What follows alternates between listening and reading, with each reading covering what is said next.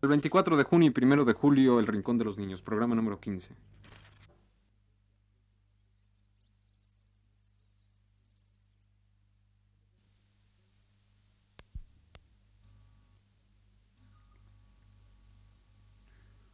Radio Universidad presenta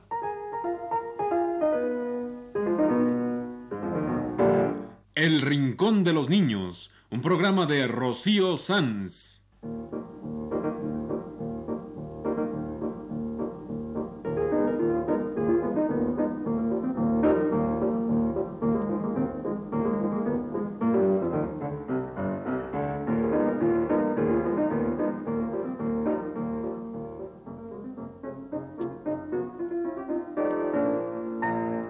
Todas las semanas, a esta misma hora, los esperamos aquí con cuentos e historias verdaderas, con música y versos, con fábulas, noticias y leyendas para ustedes en el Rincón de los Niños.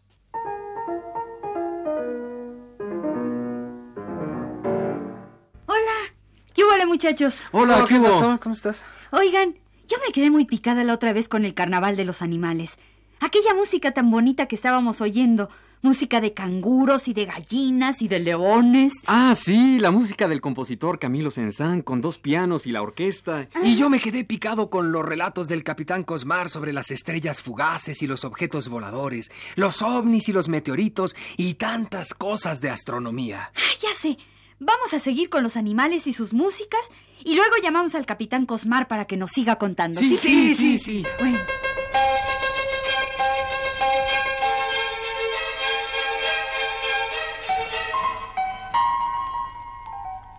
Oigan, ¿ustedes han estado alguna vez en lo profundo de un bosque? Casi en silencio, oscurito, nomás con tantito sol que se filtra entre las ramas y que se oye el canto de un solo pájaro. Y que apenas se mueven las ramas y todo muy calmado. Pues así tiene Sensán una música en el Carnaval de los Animales. Se llama El cucú en el fondo del bosque. Con los dos pianos hace la música del bosque, suavecita. Y el cucú lo hace nuestro amigo el clarinete. Con dos notas. Cucú. Vamos a oír el cucú en el fondo del bosque.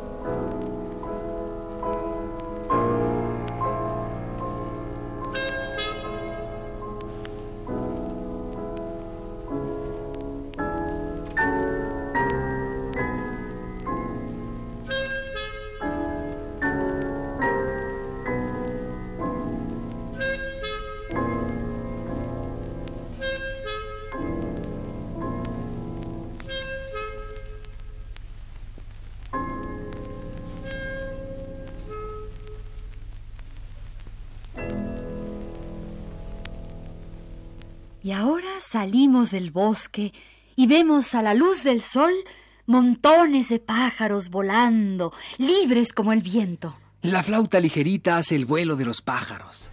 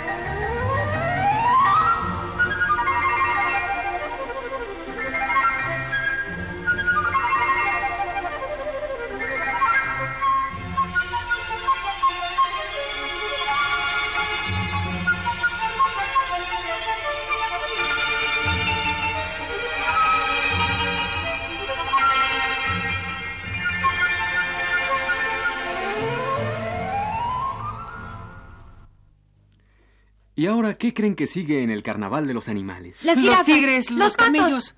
Pues nada de eso. Aquí Camilo Sensan nos pone a los pianistas. ¿Los pianistas? Pues sí, como es música para dos pianos y orquesta, el compositor puso una pieza para los pianistas, entre todas las músicas de animales. Y la música hace como cuando uno estudia piano, escalas para arriba y escalas para abajo, duro y duro. Fuerte le dan al piano.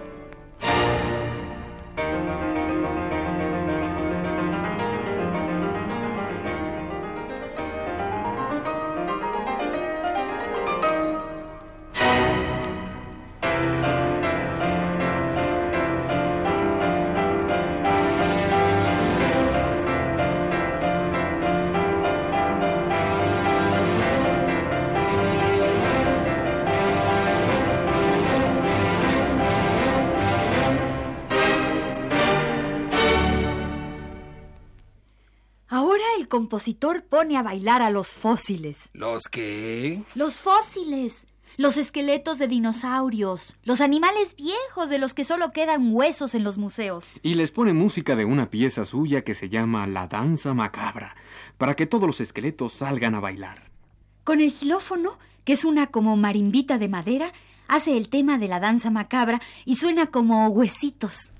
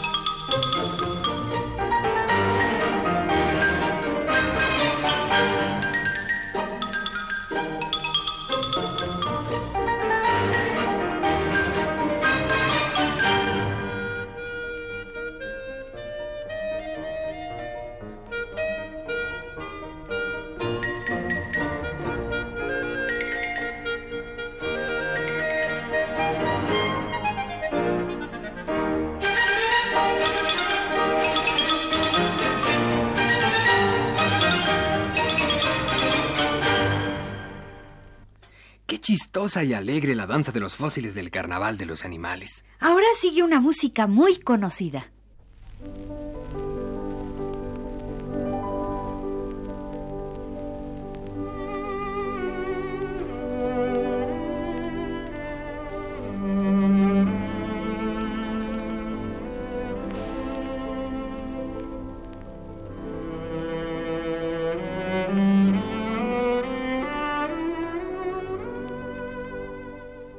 La música del cisne y es muy conocida. Aquí la toca el pesado contrabajo, el abuelo de la familia de las cuerdas, que suena aquí bien dulcecito. Y los pianos hacen el agua y va deslizándose suavemente el cisne.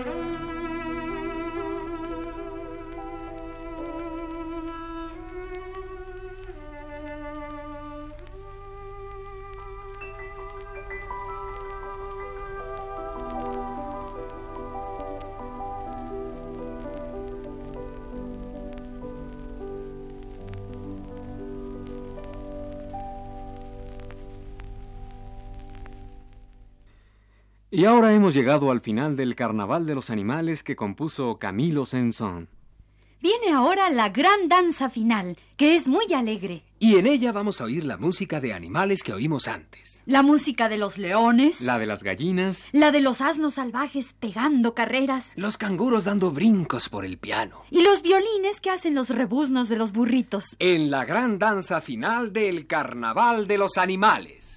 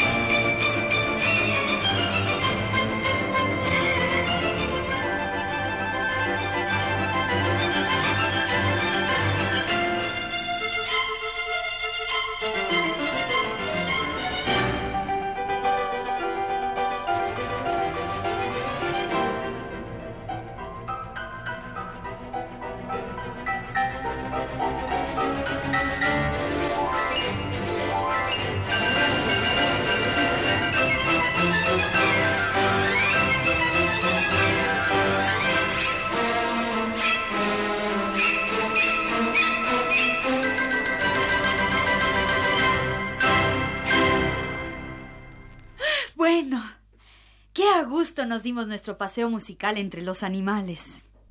Y ahora busquemos al famoso capitán Cosmar, que tiene para nosotros tantas historias verdaderas de astronomía.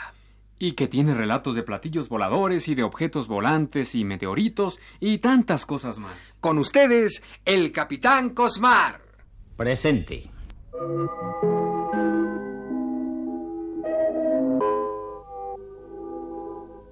Uno de los periodos más copiosos en apariciones de objetos volantes desconocidos tuvo lugar durante la fase final de la Segunda Guerra Mundial y, ciertamente, fue aquella la primera vez que verdaderos expertos fueron presa de una especie de histeria colectiva. Me refiero a los aviones fantasmas, Foo Fighters, que tanto dieron que hablar y que hacer casi al final de la guerra en Europa. La primera aparición oficialmente registrada tuvo lugar durante la noche del 24 de noviembre de 1944, cerca de la base aérea americana de Dijon, Francia. Volaba un avión de patrulla con la misión de interceptar el paso de aviones alemanes hacia el oeste. El cielo estaba despejado, con la luna en cuarto creciente, y la visibilidad era buena. De pronto, el piloto observador, teniente Fred Ringwald, por más señas, vio aparecer hacia levante una serie de diez o doce luces que se movían velozmente y en fila, atravesando muy lejos el rumbo de su aeronave.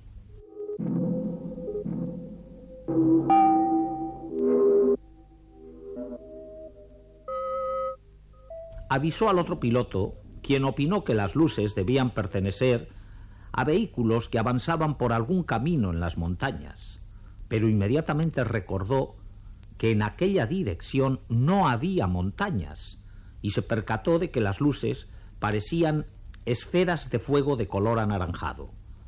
De lo que no cabía duda era de que, fuesen lo que fuesen, aquellos objetos estaban en el aire y de que se movían con pasmosa velocidad.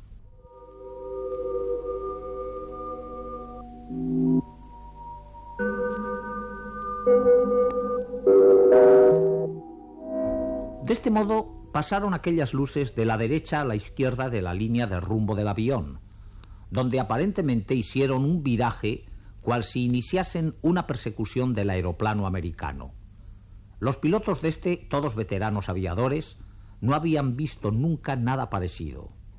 Trataron de establecer contacto radar, pero la pantalla no acusaba eco alguno.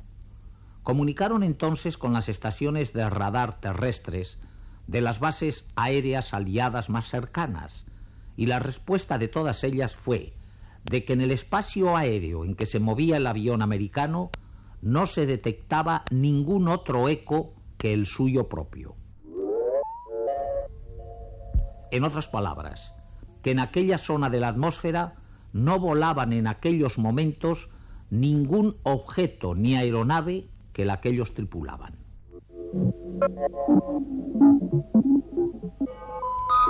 El caso fue tratado con la natural reserva, pero cuatro noches después, otra aeronave de patrulla, piloteada por el teniente Henry Gibling, que llevaba como observador de radar al teniente Walter Cleary, tuvo una experiencia parecida cuando volaba a unos 500 metros de altura sobre la región de Alsacia y Lorena. Se trataba de una gran luz roja que avanzaba sobre el avión y en la misma dirección a unos mil metros de elevación sobre el suelo. Calcularon la velocidad de la misma en unas 200 millas hora.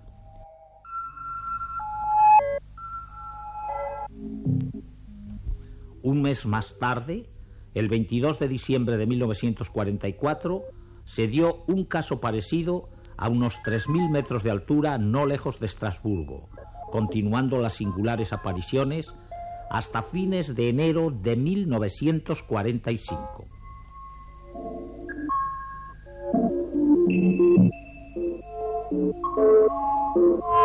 Los testigos de todas estas apariciones eran aviadores experimentados, expertos en meteorología y acostumbrados a ver fenómenos atmosféricos muchas veces invisibles desde la superficie de la Tierra. Las primeras referencias a estos extraños episodios aparecieron en la prensa americana ya en enero de 1945, pero yo he tomado estos datos del número de diciembre del mismo año de la revista The American Legion Magazine, en la que se publicaron entrevistas con algunos de los aviadores testigos de los fenómenos.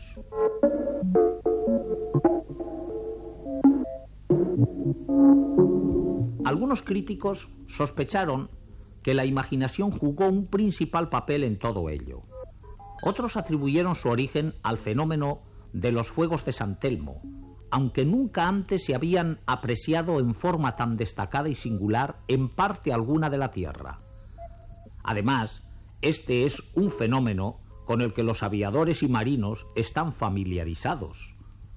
Otra teoría mucho más aceptable era que los alemanes habían descubierto alguna forma de proyectar imágenes controladas por radio para confundir a los pilotos aliados, y esto pareció confirmarse cuando los aviones fantasmas, Foo Fighters, dejaron de aparecerse al tomar los aliados la zona oriental del Rin, donde los alemanes habían establecido estaciones experimentales de armas secretas.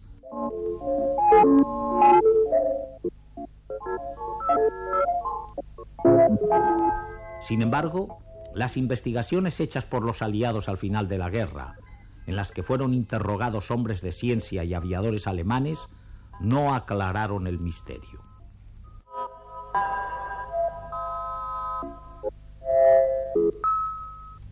Lo más chocante, y algo que puede apoyar la opinión de los que creyeron que todo era producto de la imaginación de pilotos fatigados por incesantes horas de vuelo, siempre ante un peligro inminente, es que poco después de publicar la prensa relatos de lo acaecido en Europa, comenzaron a comunicar desde el Japón apariciones similares, incluso más frecuentes y en mayor número.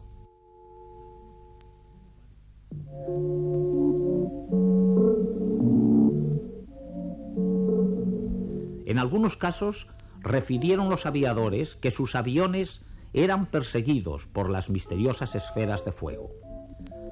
Por muy escépticos que seamos, No podemos dudar de la veracidad de algunos de aquellos relatos, y mi opinión es que en unos casos una atmósfera alterada por los gases y conmociones de continuas explosiones, precisamente sobre los frentes de guerra, pudo muy bien alentar la producción de fenómenos naturales muy raros en condiciones normales. En cuanto al origen artificial de las noctívagas luces que perseguían a los aviadores americanos el año 1944, por lo menos los que vivíamos en Londres en aquella época no podríamos jamás desdeñar la teoría.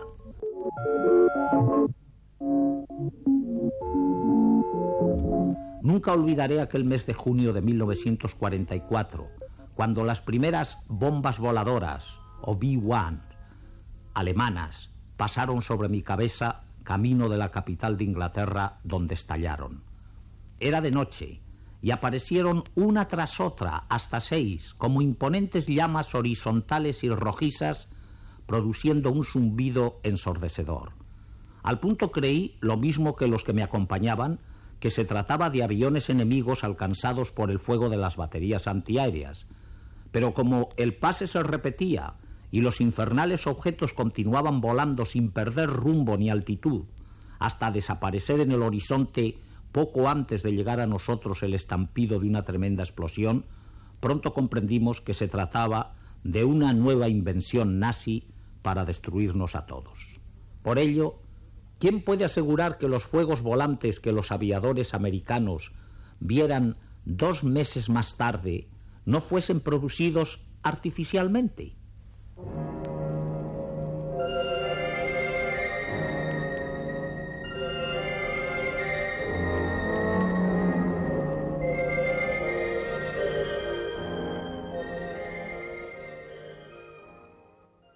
Este ha sido El Rincón de los Niños. Un programa de Rocío Sanz.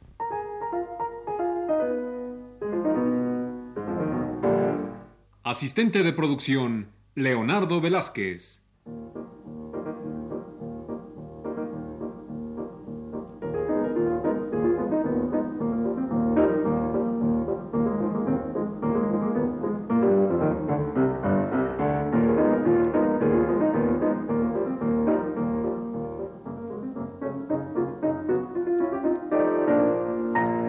Los participantes en este programa les damos las gracias por su atención y los invitamos a estar con nosotros todas las semanas a esta misma hora. Grabación Alfonso Moreno. Voces de Ana Ofelia Murguía, Luis Heredia y Germán Palomares Oviedo.